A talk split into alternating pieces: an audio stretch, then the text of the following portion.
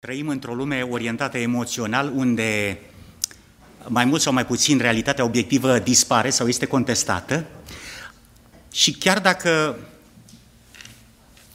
și chiar dacă avem, cum să zic, privilegiul de a veni în casa lui Dumnezeu de 2000 de ani, toți predicatorii care s-au peridat în această biserică au predicat din aceeași Biblie, din aceeași Evanghelie, așa că sunt de departe uh, de a pretinde că vă, vă spun ceva ce n-ați mai auzit niciodată.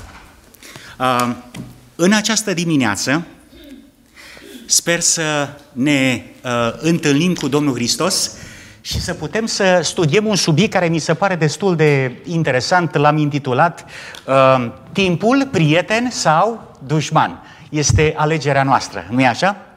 Și vreau să vă spun, uh, există o declarație foarte interesantă, este un subiect, zic eu, uh, destul de piperat uh, și cred că are multe elemente care o să facă bine celor care suferă de boala păcatului. Există o declarație care am întâlnit-o în, într-o carte, este declarația celui mai tradus autor de carte după Scriptură. Atenție, cel mai tradus autor de carte după Scriptură, persoana doamnei Ellen G. White, făcea o declarație care cel puțin mie mi s-a părut picantă. Pentru a merge pe calea ce duce la pierzare, nu e nevoie să cauți drumul. Nu, nu, e, nu e o declarație mega. Da, ca să mergi la pierzare, nu e nevoie să cauți drumul. Fiindcă poarta este largă și calea este lată. Bineînțeles că în contextul acesta aș vrea să Vă pun o întrebare în debutul subiectului. Ce ați prefera? Să studiem un mesaj frumos sau un mesaj onest? De ce pun întrebarea asta? Pentru că uh, unii mă vor întreba, bun, care e diferența, nu? Diferența este că un mesaj onest este întotdeauna frumos sau își are frumusețea lui, dar un mesaj frumos nu este totdeauna un mesaj onest. Uh, vă aduceți aminte de mesajul oferit de șarpe în grădina Edenului? A depășit toate limitele uh, omileticii și s-a dovedit a fi cea mai bună oratorie care a fost prezentată vor, vreodată în istoria pământenilor căzuți. O predică splendidă în grădina Edenului, vorbită de șarpe, corect? Dar impactul a fost devastator pentru societatea care a urmat după aceea. Uh, o altă chestiune care este uh, foarte importantă, trăim într-o lume în care cosmetica cuvintelor și aranjamentul chivernisit al limbajului pe care îl folosim este extrem de important pentru a ne păstra imaginea în societate și a nu fi eliminați de elita celor favorizați. Nu vrem să fim undeva ostracizații societății. Vrem să facem parte din comunitatea frumoasă a lumii, nu-i așa? Uh, o chestie interesantă. Există o declarație care prefer să o uh, Luigi Pirandello uh, zice, veți învăța pe cheltuiala dumneavoastră că în această viață veți întâlni mai multe măști decât fețe. Uh, aici intervine chestiunea politicii corecte, în political correctness. Să nu jignești pe nimeni, să zâmbești și dacă n-ai chef să zâmbești, să o faci forțat, să fii, să întreții cosmetica ambianței unei societăți civilizate. Dar ceea ce este foarte, foarte important este uh, un lucru uh, deosebit care spun că în această dimineață îl vom uh, discuta. Uh, spre exemplu, Există marele nume, Solomon, incontestabilul Solomon. Și omul acesta a fost binecuvântat și dotat de Dumnezeu cu toate elementele motivatoare pentru a fi fericit. Sunteți de acord? Hai să le vedem. Autoritate sau putere, nu? La 18-17 ani, toată armata saluta pe Solomon.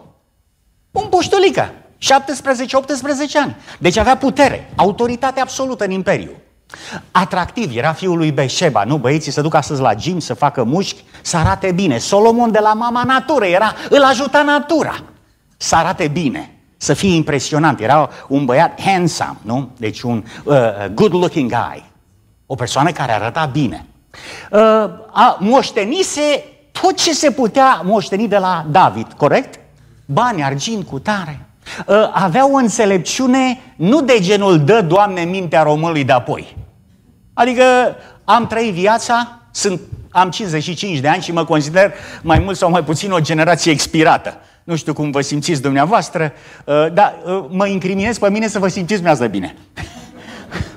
Deci ideea, ideea în sine este că după ce trăie, trecem de stagiile vieții și trecem prin procesul acesta de maturizare, depășind toate tabuurile vieții, trăind experiența noastră și căderile noastre, ajungem să spunem, dă, Doamne, mintea românului de apoi. E, Solomon a avut mintea românului de apoi la 17 ani, ceea ce mi se pare un avantaj. Care este avantajul? Timpul. Deci ă, acest tinerel a avut timpul de partea lui și toate elementele acestea despre care vorbim. Existau motive pentru Solomon să ajungă în cea mai teribilă dezamăgire a vieții lui personale? Uh, interesant este că în contextul acesta uh, nu știa Solomon că timpul îi va sta împotriva. Există o declarație pe care o am uh, Major Taylor, un atlet, uh, uh, o persoană distinsă în Statele Unite, spunea că fiecare mare atlet trebuie să se închine într-o zi în fața acelui vechi campion peren, Părintele Timp. După cum și eu, în ghilimele, am fost învins pentru că el în cele din urmă timpul câștigă. Aveți dreptate, are dreptate domnul ăsta? Și a fost un atlet, nu? Deci nu ne putem lupta cu timpul, că oricum timpul câștigă împotriva noastră. Dar mai e ceva. Solomon este ruina. Solomon este ruina care ne vorbește astăzi, este lecția pentru tinerii care nu cunosc uh, cine le stă împotrivă, părintele timp sau părintele eternității. Uh, Solomon, dragii mei prieteni, în disperare, uh, în disperata căutare după fericire, dacă vreți, fericire absolută, a călcat în picioare toate învățăturile părintelui său David. Și ce ne spune textul? Uh, Eclesiastul, uh, capitolul 2, uh, Solomon face o declarație, am hotărât în inima mea să înveselesc trupul cu vin. Bun. În timp ce inima mă va cârmui cu înțelepciune și să stăruiesc astfel în nebunie, până voi vedea ce e bine să facă fiii oamenilor sub ceruri. Aici eu zic că Solomon a făcut o greșeală greșeală fatală, greșeala vieții. A permis inimii să-l călăuzească. Noi numim asta inteligență emoțională. N-am, n-am nimic împotriva emo- inteligenței emoționale, e bună, își are menirea, rostul ei, dar dacă inteligența emo- emoțională catapultează uh, autoritatea inteligenței raționale, nu? Atunci se produce uh, un dezastru un dezastru pe care îl vedem și astăzi. O uh, scriitoare de carte, nu? așa cum spuneam, uh, tot uh, autorul acesta bine discutat și multidiscutat, uh, făcea declarația, mulți își evaluează starea religioasă în funcție de emoții. Guess what mood am I today? În ce, ce toane mă găsesc astăzi?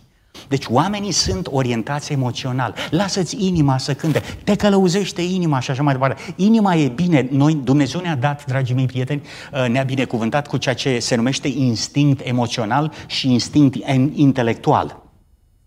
Uh, spre exemplu, eu nu pot să-mi mint soția. Știți de ce? Că o femeie întotdeauna citește, are acel instinct emoțional și te prinde imediat că distorsionezi realitatea. O spun cel mai elegant, ca să nu spun că mințim, nu? Am venit într-o seară de la un comitet și probabil că eram alb, albastru, cavarul, eu știu cum eram.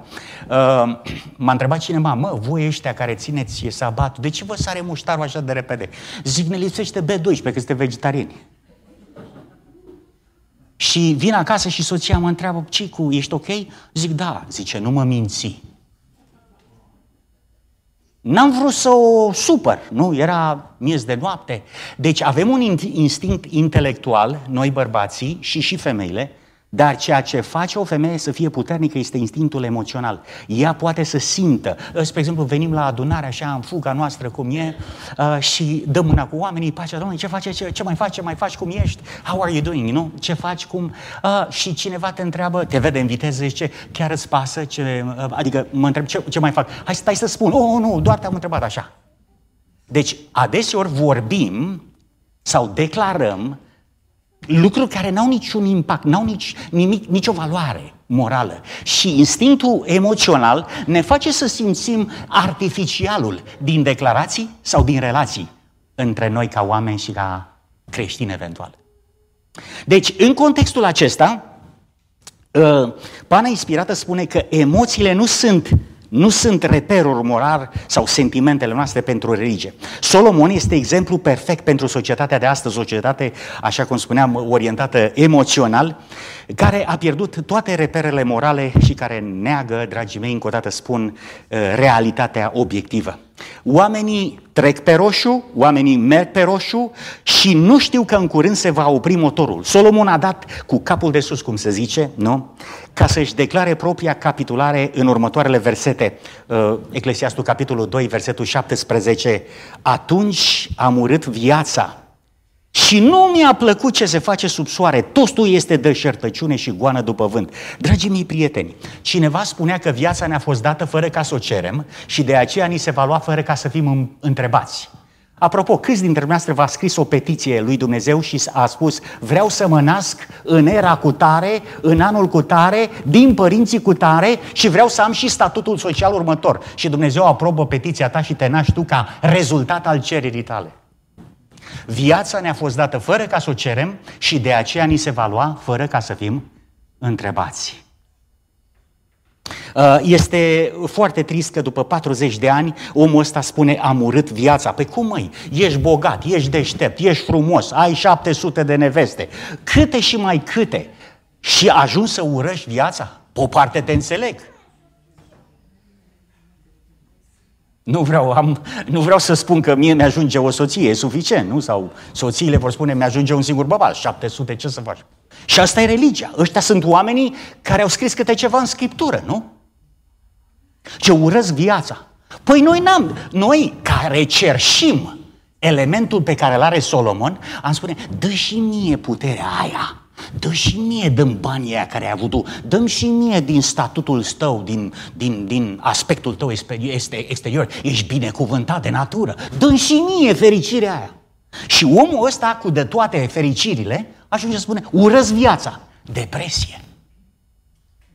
Oamenii ajung să înțeleagă că lipsa lui Dumnezeu din rețeta sufletului uh, este fatală. Uh, Știți, ne pierdem sănătatea pentru că vrem să facem bani. După aia cheltuim toți banii care am câștigat pentru a ne recăpăsa sănătatea. În principiu suntem obsedați de viitor într-o așa manieră că ignorăm prezentul. Trăim ca și cum n-am murit niciodată și când murim, murim ca și cum niciodată n-am trăit. Eu personal sunt convins că vine Domnul Isus curând, fiecare capitol din istorie se va încheia. Cea mai mare întrebare la care eu personal nu cred că voi putea răspunde, este atunci când Domnul Hristos mă va, primi, mă va privi în ochi, pe mine, pe dumneavoastră, pe noi toți, și se va uita așa cu tristețea de nedescris și va spune, Liviule, pentru ce mi-ai refuzat iubirea? Ce aș mai fi putut să fac pentru tine și nu ți-am făcut? Ți-am spălat picioarele, ți-am deschis ochii, a murit pentru tine. Ți-am iertat toate păcatele. Pentru ce mi-ai refuzat iubirea? Nu știu dacă aveți răspuns la o întrebare de genul ăsta, dar eu n-am. Asta cred că este.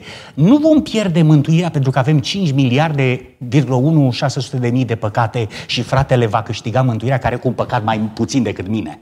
Nu. Mântuirea nu se pierde datorită păcatelor. Mântuirea se pierde datorită refuzului continuu de a accepta dragostea lui Dumnezeu în viața noastră. Uh, din cinci copii, fiecare are caracterul lui, că totdeauna uh, știu că există această discuție cu privire la pastorii, nu toți au copii la credință, ați auzit asta din astea. Și într-adevăr îi înțeleg pe unii, îi înțeleg și pe alții că adeseori copiii celor care țin cuvântul trebuie să fie un model și un exemplu, există legitimitate în toate discuțiile astea, Uh, dar în același timp există și un factor de timorare, că adeseori copiii mi-au spus, tati, ce urăsc să fiu copil de pastor. De ce, mă? Păi toată lumea se uită la mine. Cum îmbrac, ce vorbesc, cum fac, că trebuie eu să fiu model. Dar de ce ai acceptat să faci să fii pastor? Și știți că am cinci, uh, uh, cinci copii, eu am fost singur, n-am frați, surori, uh, dar uh, cinci sunt diferiți. Au caractere diferite și trebuie să te raportezi la factorul educațional absolut diferit decât ceilalți. A patra, uh, calități superbe, cea mai mică dintre ele, dintre primele patru fete că am șumuiat, uh, știa că am un loc pe prispă la mine acolo, prispă, un deck sau cum vreți să-i spuneți, în care fiecare, de fiecare dată dimineață mă vedea că mă rog, mergea la școală. Și auzea numele ei în rugăciune. Știam că mai ascultă câte o muzică din asta neconvențională pentru creștini. Și am zis, crezi că îți face bine? Nu. Dar de ce o asculți? Pe așa vreau. Ce te faci când ești tată și ești și pastor și ai de a face cu un copil care e al tău, e sânge din sângele tău, carne din carnea ta? Și trebuie să aplici și disciplina bisericii, a familiei, a ce o fi ea. Cum reacționezi la o astfel de situație? Eu am fost ateu și dintre toți cinci, cei care au moștenit această plagă a necredinței a fost ea. Și am continuat să mă rog pentru ea, ca pentru Solomon. Și într-o zi eram la biserică, locuiesc în Virginia, în orașul Roanoke, și aveam o adunare de tineret după amiaza, cred că să face și la dumneavoastră adunări de tineret. Lume multă, colegi, pastori, cu tare. Și fără să-mi spună, iese în față, că ea are ceva să spună la frații. M-am băgat sub masă. Zic, Doamne, ce o mai spune? Iese în față, zice, pacea Domnului Isus. Bine, o uitat de limba engleză, încerc să trag. Zice, știți că eu sunt fata lui Liviu. Da, toată lumea știe, normal. Nu? Și zice, vreau să vă fac o mărturisire. Zice, n-am crezut în Dumnezeu. Dar ce m-a scăpat de la moarte a fost că am crezut în tata. De fiecare dată când treceam, mergeam la școală și el era în genunchi acolo pe prispă, îmi auzeam numele în rugăciune. Și când am luptat cu Dumnezeu, existi sau nu existi, exact cum am făcut-o eu în 1985, am zis, că îl pândesc pe tata când pleacă din rugăciune și mă duc acolo în locul ăla. Că trebuie să fie ceva despre uh, locul ăla. Și zice, m-am dus acolo. Și m-am plecat pe genunchi în locul unde tata al meu se roagă pentru mine în fiecare zi. Și am zis, dacă existi, nu-ți permit să-ți bagi joc de tatăl meu.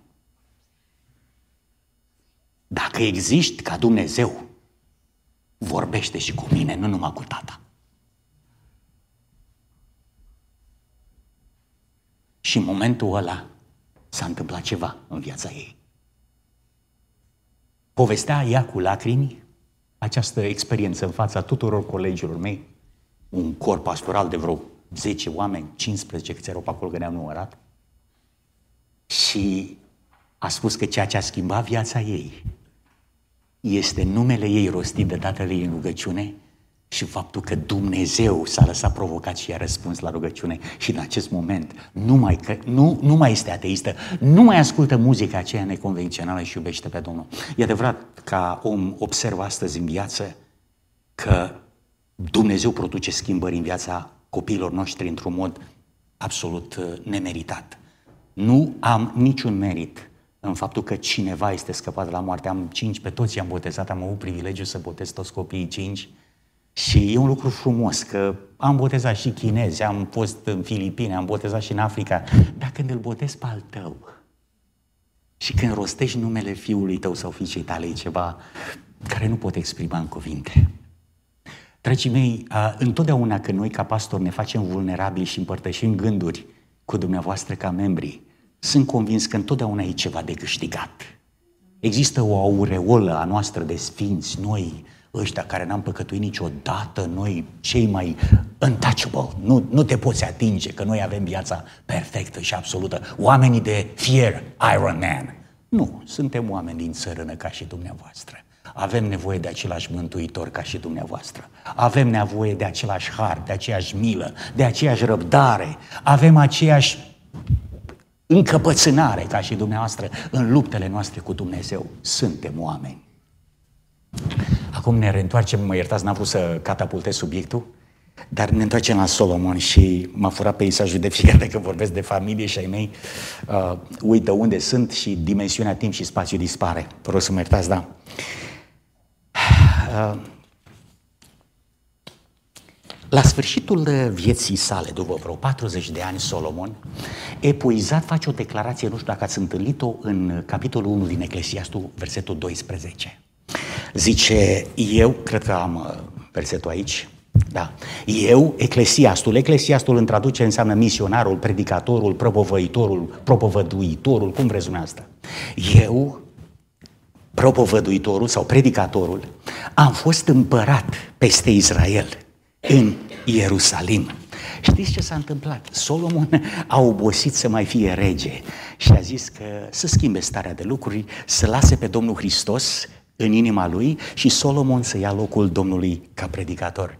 Câtă vreme Solomon a fost rege, mergea la Ierusalim ca rege, intra în templu ca rege.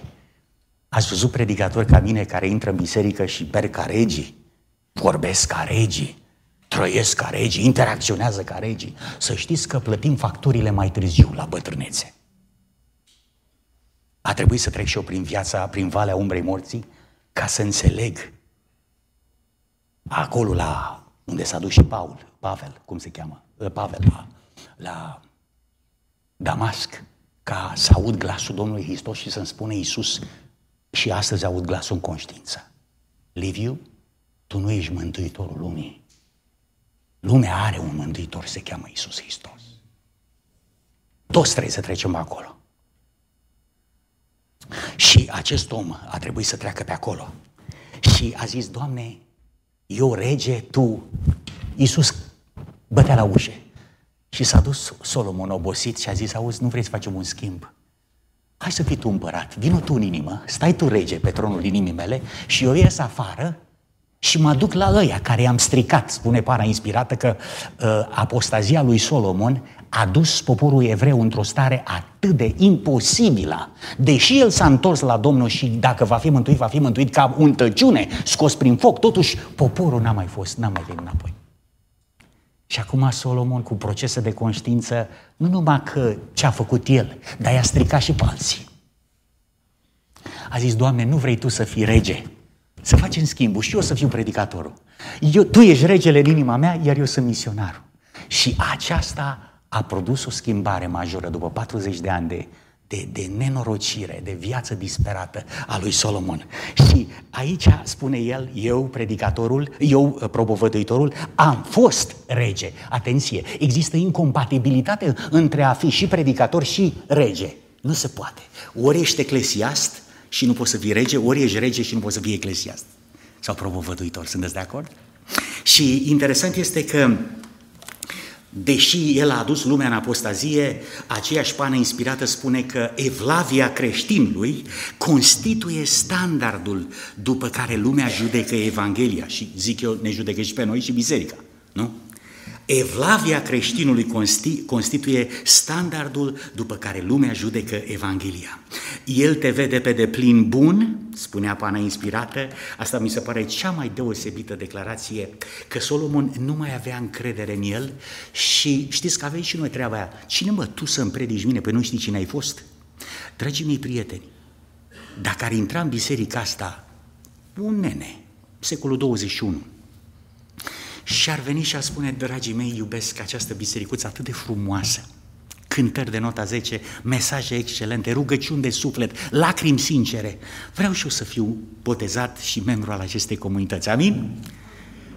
Și, da zice, înainte de asta vreau să vă spun ce am fost și ce am făcut și cum mi-a schimbat Domnul viața. Și noi, curioși, așa cum suntem, da ce ai făcut, da ce ai făcut? Păi, zice Solomon, mi-am trecut copiii pe foc, ă, am fost un tiran, i-am jegnat, pana inspirată spune că uh, când și-a pierdut mintea și a devenit ateu, i-a strâns pe evrei de gât să ia ultimul argint, ca să-și petreacă el în...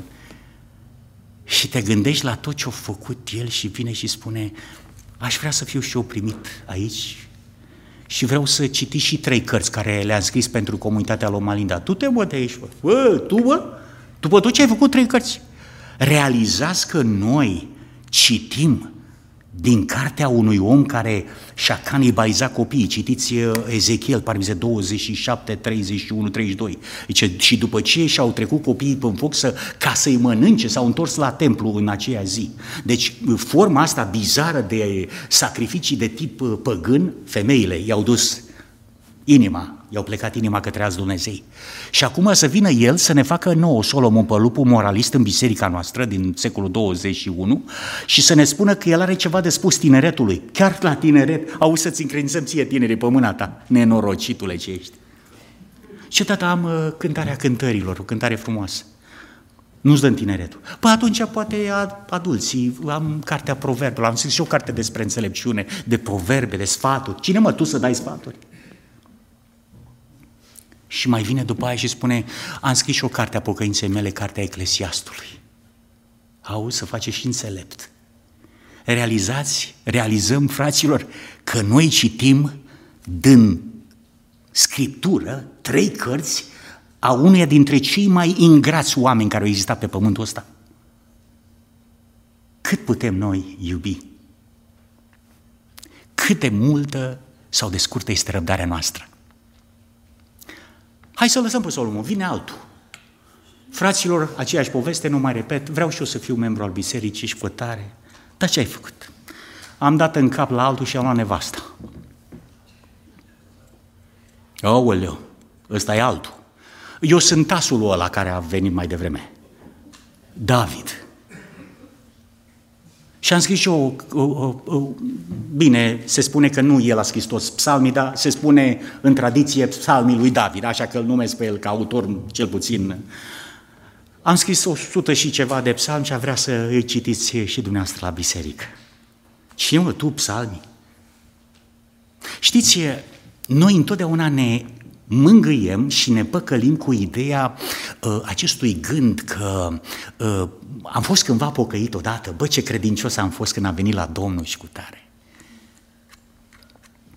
Dar nu, nu, nu funcționează. Când a fost David în Valea Ulai, sau cum se cheamă, că l-a întâlnit pe Goliat, David era mielul și Goliat era fiara, corect? Omul și fiara. Mielul lui Dumnezeu, care era reprezentat de David, și fiara era Goliat. Dar când uh, David a mers la nevasta lui Urie și în timp ce Urie, să zicem, lupta pentru el, David era fiara și Urie era mielul lui Dumnezeu, observați? Experiența de ieri, convertirea, relația mea frumoasă cu Dumnezeu, ieri, nu mă ajută, nu mă spală de păcatele de mâine. În fiecare zi e o luptă între fiara din noi și mielul din noi. Lăsați fiara să moară și hrăniți mielul lui Dumnezeu. Știți, există cel mai frumos juvaer pe care l-am găsit în, scriptur, în uh, spiritul profetic, uh, o chestie interesantă pe care aș vrea să o împărtășesc cu dumneavoastră. Cum, te, cum se uită Domnul Hristos la mine ca păcătos, la noi toți? El te vede pe deplin bun Indiferent cât de păcătoasă ar fi fost viața ta, de fapt din acel moment, caracterul lui Isus se află în locul caracterului tău din punctul său de vedere.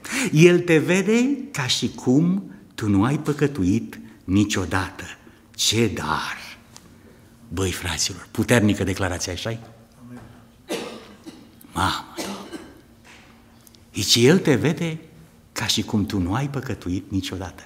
Dar există totuși o implicație, o condiție. Chiar așa cu toată lumea? Sau numai aceia care își recunosc, vin înaintea Domnului Hristos și plâng între tindă și aldar, iartă nenorocitul de mine. Domnul Hristos este dispus să facă asta pentru noi. Pentru mine, Solomon, este un mister, nu? Misterul campionului care petrece toată viața la podea. Ca mai apoi totul să găsească putere, să se ridice și să câștige lupta. Asta mă duce cu gândul la un mare atlet în lumea boxului american, numele lui este Jack Dempsey. Uh, un jurnalist uh, a investigat cazul, a fost vice-campion mondial la semigrea în timpul recesiunii, foamete mare, fraților. 2 dolari uh, pe cap de venit, pe cap de locuitor în America, în 1920 și nu știu cât. Și jurnalistul a, de, a, de, a, de, a realizat, dragii mei prieteni, că Jack Dempsey, care a fost campion mondial la semigrea și a pietrecut mai tot timpul vieții lui de sportiv, era făcut, îl bătea toți. Băi, și îl băteau, băi, și îl băteau și când îl vedea, unde e Jack? Jos, cheu. Ce făcea, ce nu făcea, e că la sfârșitul jocului se ridica și îi bătea pe alții. Și jurnalistul intrigat a zis, vreau să am un interviu cu omul ăsta. Bă, cum ai reușit tu? Toată viața te-au cules ăștia de pe jos, toată viața ai fost de notoritate ciuca bătăilor și tu ești scris în cartea raportului că tu ești mare campion mondial. Cum ai făcut treaba asta, domne? Și știți ce spune el? Jack Dempsey. O declarație care se merită. Campion este cel care se ridică atunci când nu poate.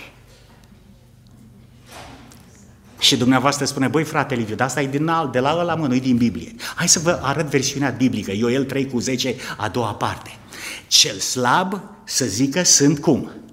Tare. Cel slab să zică sunt tare în Hristos, cum spunea Pavel, pot totul în Hristos care mă întărește. Și uh, bineînțeles că campionul uh, vorbește, explică mai târziu uh, acestui reporter, când eram tânăr, spune el, când eram tânăr, am fost făcut cheu de multe ori. Am vrut să rămân acolo jos, la podea, spune în ghilimele, dar n-am putut. A trebuit să lupt uh, ca să primesc cei doi dolari uh, nu, să primesc cei doi dolari uh, pentru victorie sau să plec acasă flămând. Ar trebui, a trebuit să mă ridic dacă ți s-a întâmplat vreodată să fii nemâncat de vreo două zile, mă vei înțelege, spune omul. Deci lupta, mânca bătaie pentru 2 dolari pe săptămână. Că dacă nu se ridica de la cheo, umbla flămând, n-avea nimic de mâncare. Așa sărac a fost omul ăsta. Și noi suntem ticăloși, nenorociți, săraci, orbi, goi, la pământ. Și totuși putem să fim campioni ai lui Dumnezeu. Dragii mei prieteni, Domnul Isus a promis veșnicia celor care uh, vor învinge. Cerul, într-adevăr, este pentru învigători, pentru campioni. Uh, cum se poate realiza treaba asta? Uh, există, am întâlnit în comunitățile noastre biseric, bisericești, înapoi în România, am fost în Maramureș, eu sunt constanțean de origine și am fost pastor în 90 în Maramureș, fraților, n-am înțeles nimic din ce vorbeau oamenii acolo. Și, dar am început să vorbesc ca ei, după aia să înțeleg și așa mai departe. Dar exista un stil, exista o stilistică de văicăreală. Văleu, frate, ce păcătoși suntem! Nu știu, mai că cine o fi mântuit? Ați auzit în astea? Vai, câte păcate am, dar cine o ajunge acolo în cer, maică? În engleză se spune underdog mentality. Nu, nu știu, nu, nu cred că avem echivalent în limba română să găsesc o idiomă, o expresie care să reprezinte treaba asta. A trebuit să-l traduc pe cineva în Brazilia odată și uh, fratele român nu știa că am și eu probleme cu limba engleză, zice, hai să nu ne mai învântim roată. Pe vremea aia aveam probleme cu wishy-washy around the bush până găsesc idioma, să-l interpretez pe unul, să-l traduc mult ca să nu înțeleagă nimeni.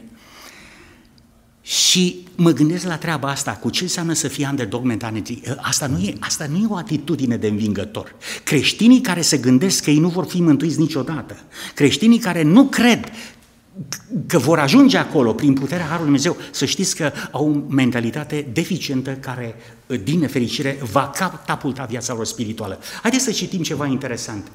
Dacă avem probleme de credință, să privim la Domnul Isus Hristos. Dacă avem probleme de credință, să vorbim cu El. Dacă avem probleme de credință, să-i cerem ceva spre binele și mântuirea noastră. Și dacă avem probleme de credință, să ne odihnim pe umărul Lui. Așa am făcut eu. Eram într-o cameră, singuri, în, do- în do- 1985 și pun mâna pe Biblie pentru prima oară în viața mea. Nu știam nici rugăciunea Tatăl nostru nimic. Am fost complet eliterat, uh, uh, analfabet spiritual. Și după ce am citit despre Domnul Hristos, m-am luptat să mă plec pe genunchi să vorbesc și eu cu Dumnezeu ăla cu care vorbește omul Iisus din Biblie. Și a venit uh, diavolul la mine, băi, ești prost la cap. Unde-i mă Dumnezeu? Unde-i mă Dumnezeu? Unde? Arată-mi unde-i Dumnezeu, mă? Unde-i mă? Și o altă voce suavă pe partea aia altă zice, da încearcă. Și uite așa m-am frământat între două voci, bă zic, dacă mă plec pe genunchi și mă vede lumea, zice că am înnebunit. Și m-am dus pe genunchi acolo și i-am cerut lui Dumnezeu ceva. L-am pus la încercare și în acel moment am realizat că Dumnezeu este vivid, trăiește. Și în acel moment viața a început să se schimbe. Mă rugam fără ceas. Povesteam cu domnul pe la două, trei noaptea, ieșea tata, mergea la toaletă și spunea mamei, mă, ce face ăsta noaptea? Că pe vremea nu era celular, internet, nu era nimic în vremea lui Ceau. Și a intrat odată la mine și m-a văzut rugându-mă. Atât, atât a fost. Auzi, fi tu să face sectant. Asta a fost, să face sectant. A spart toată mobila din, din, din cameră. A zis că mă dezmoștenește dacă mă fac sectant și ce o fi. Propaganda de parte, știți dumneavoastră cum era. Dar astea sunt lucruri care m-au salvat pe mine și cred că vă vor salva și pe dumneavoastră. În realitate, prieteni, cerul este pentru campioni. Uh, ce m-a impresionat pe mine în viața Domnului Isus era când se ruga în Ghețimani când vorbea cu oamenii în timp ce îi hrănea, când El punea diagnosticul bolnavilor înainte de a-i vindeca, când El își extindea iertarea și pocăința pentru păcătoși, când El suferea în smerenie atunci când fața Tatălui era ascunsă de El, când El bagiocorit pe via dolorosa să gândea la tine, când El era părăsit de ucenicii săi, când El era în durere pe cruce, n-a uitat de rugăciunea tâlharului de lângă El, când a murit cu inima sfâșiată pentru mine și pentru tine. În realitate, prieten, cerul este pentru campioni. Eu sunt convins că Billy Jane, o altă atletă, spunea un, unui campion îi este teamă, unui campion îi este teamă să piardă. Tuturor celorlalți le este teamă să câștige. Vedeți diferența între cei mântuiți și cei care nu vor fi mântuiți? Ți-e teamă să pierzi sau ți-e teamă să câștigi? Dacă ne e teamă să pierdem, atunci vom ajunge în Împărăția Lui Dumnezeu. Să pierzi cerul este o incomensurabilă pierdere. Uh, ceva foarte interesant uh, din spiritul profetic, asemenea evreilor, de pe vremea lui Hristos, mulți aud astăzi și cred, dar nu sunt gata. De ce nu sunt gata? Că nu vor. Nu sunt gata să pășească pe platformă, adică în ring, să accepte provocarea ascultători, ascult, platforma ascultării și să primească adevărul așa cum este el în Isus. Ei se tem să nu piardă ce? Avantajele lumii. Dragii mei, uh, o retrospectivă, eram în Cincinnati, în aeroport, călătoream și aveam un, trebuia să plec în altă parte. Ați auzit de Cincinnati. Și fiind un român, ca și dumneavoastră, noi latini, nu, nu suntem frigidere, Uh, ca anglosaxonii. Uh, avem inimă, vorbim cu ea, gândim cu ea, simțim cu ea. Și pentru că aveam două ore de așteptat, mă uit la vecinul, un domn care era foarte bine așa, și îl întreb, uh, bună, bună, ia spuneți-mi, știți cumva de ce se cheamă orașul dumneavoastră Cincinnati? Păi ce nu știu. Dar ce, cum, credință, religie, ceva, sunteți protestant? Da, sunt protestant, tata meu protestant, mama protestantă. Și zic că și ce protestați? Și protestă. Protestanți, că așa e din tradiție, din tată, mamă, din fiu, din... Păi și cum aveți un protest scris ceva, împotriva cui protestați? Hai că am înțeles că ați uitat uh, textul. Dar da, împotriva cui protestați? Asta mă face să înțeleg că nu-i suficient ca să avem bunicii la credință, nici părinții. E necesară o relație personală cu Mântuitorul. Uh, toți tinereii noștri din biserici sunt preocupați de computere. Locuiesc într-un vârf de deal, îmi lucrez câmpul ca la țară, ca la România. Am tractor, drujbă, taipă, ma, fac grădină, am pumpă iarnă. Și am avut, așa, o, zic, un efort, o gimnastică intelectuală să convinc pe fiul meu, care este expert în computere, să vină să mă ajute la săpat sau să punem la udat sau ceva.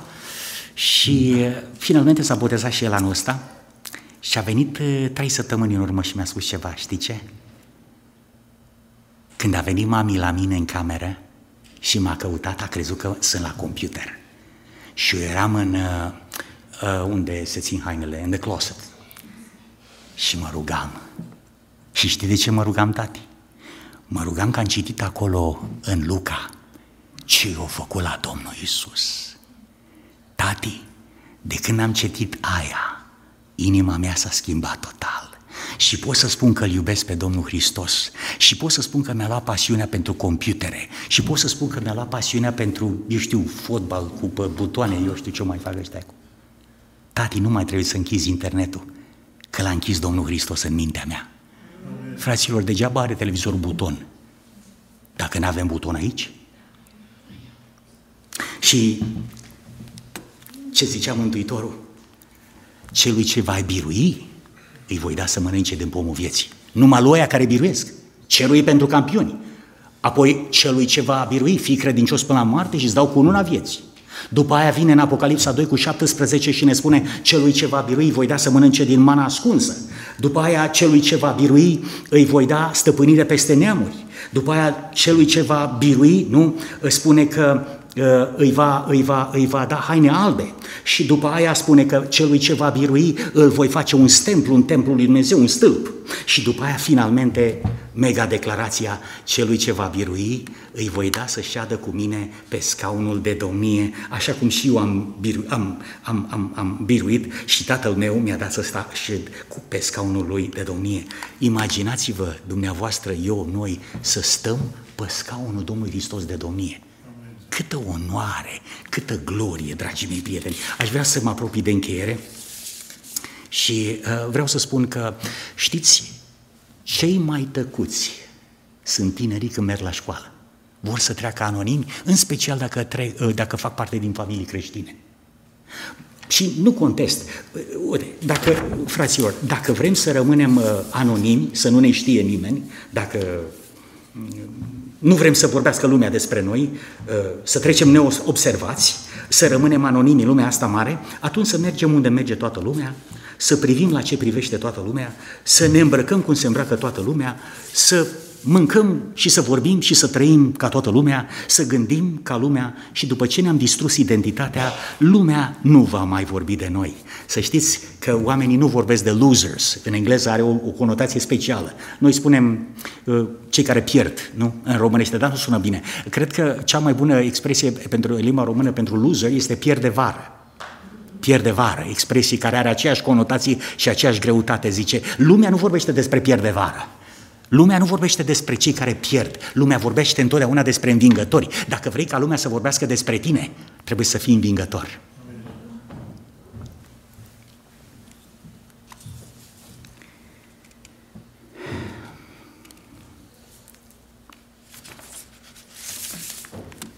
Uh, lucrez pentru biserică de 33 de ani și am fost în toate coclaurile lumii am mâncat mămăligă terci în, în Africa cu mâna, 27 de oameni erau acolo și băgau, mâncau de la margine, eu am băgat mâna în, în mijlocul mămăligii și la, m-am tras că marți. Eu nu știam că e și o tehnică să mănânci în Africa mămăligă fără furculiță și cuțit. Și în 2014, mama a venit și ea la credință, iubește pe Domnul. Tata nu. Venea, făcea pastimizi, a fost marcat de băutură și de țigare, o alimentație deficitară care l-a făcut la 72 de ani să plătească facturile. M-a sunat mama, era vineri seara, era într-un sabat, vineri seara, după apusul soarelui, eram în Florida și mi-a zis, vino acasă repede că moare taică tu. Am fost luat prin surprindere și deși M-a dat afară din casă, ultima discuție pe care am avut-o cu el, zice, ieși afară la mine în casă, religie în asta nu ții. Mersesem la Biserica Adventistă din Viile Noi. Era, casa mea era la 5 minute de, de biserică.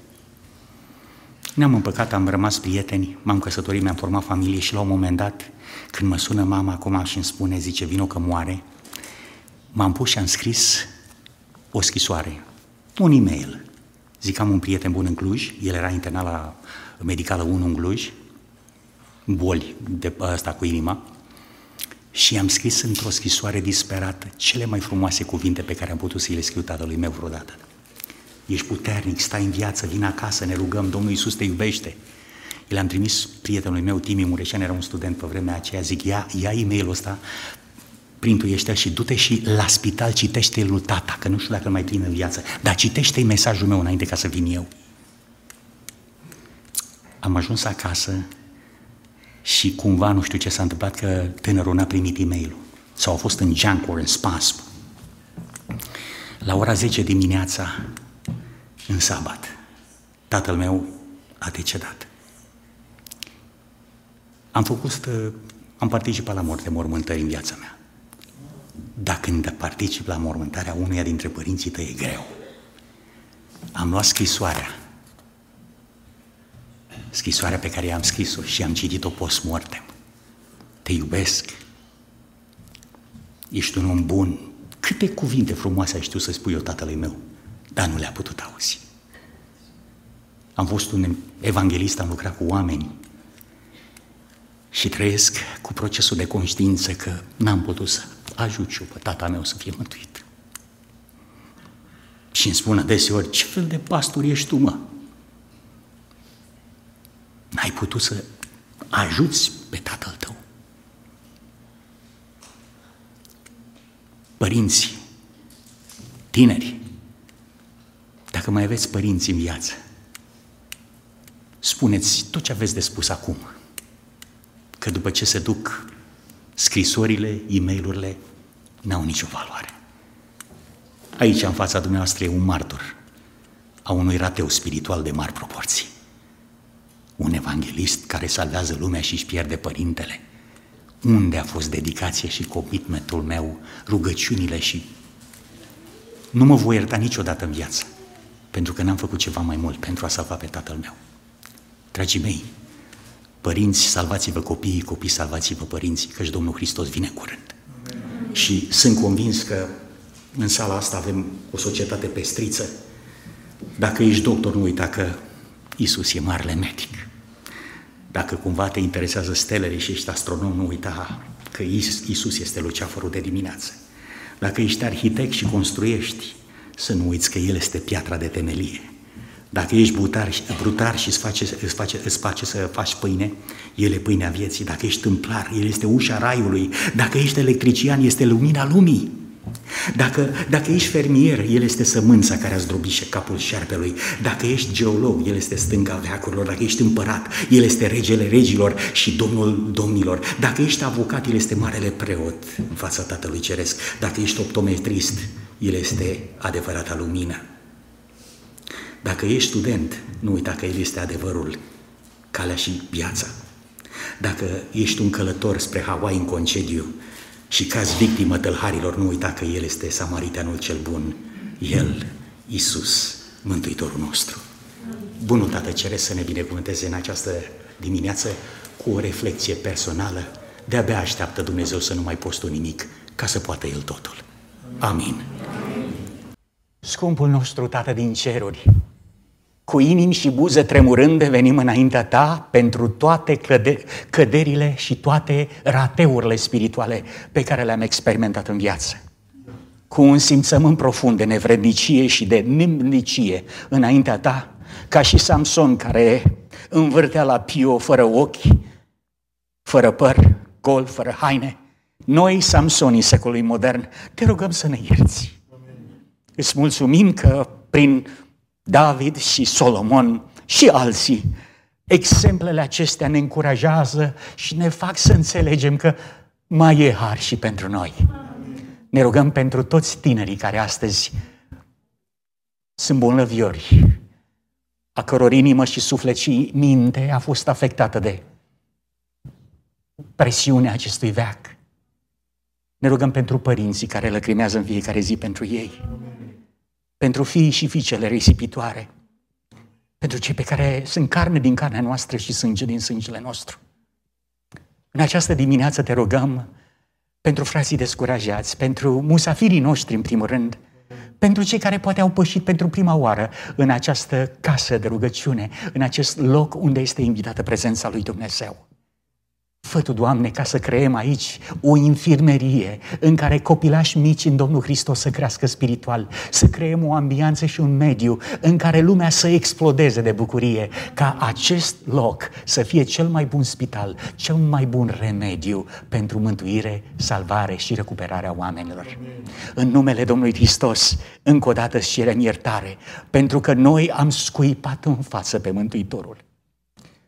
Pentru că l-am pălmuit, l-am jignit și ne-am întors spatele atunci când avea mai mare nevoie de noi și când ne-a cerut apă, i-am oferit venin. În numele Lui, acestui unic, de nenlocuit nume Iisus Hristos, Fiul Tău, îți cerem în această seară, în această după-amiază, iertare și împăcare cu Tine. Binecuvântează această adunare, binecuvântează frățiorii noștri, familiile de aici, ne rugăm și pentru fratele Valentin, care duce o lucrare frumoasă în Anglia, am înțeles. Doamne, binecuvântează pe colegii dumnealui cu prezența Duhului Tău Sfânt ca să miște inimi și să adune în grânarul Tău cât mai mult se poate pentru că vremea e scurtă. Îți mulțumim, te iubim și așteptăm ca într-o bună zi să te privim în ochi și să cântăm cântarea lui Moise și cântarea mielului pe Marea de Cristal. De acum și în veci. Amin. Amin.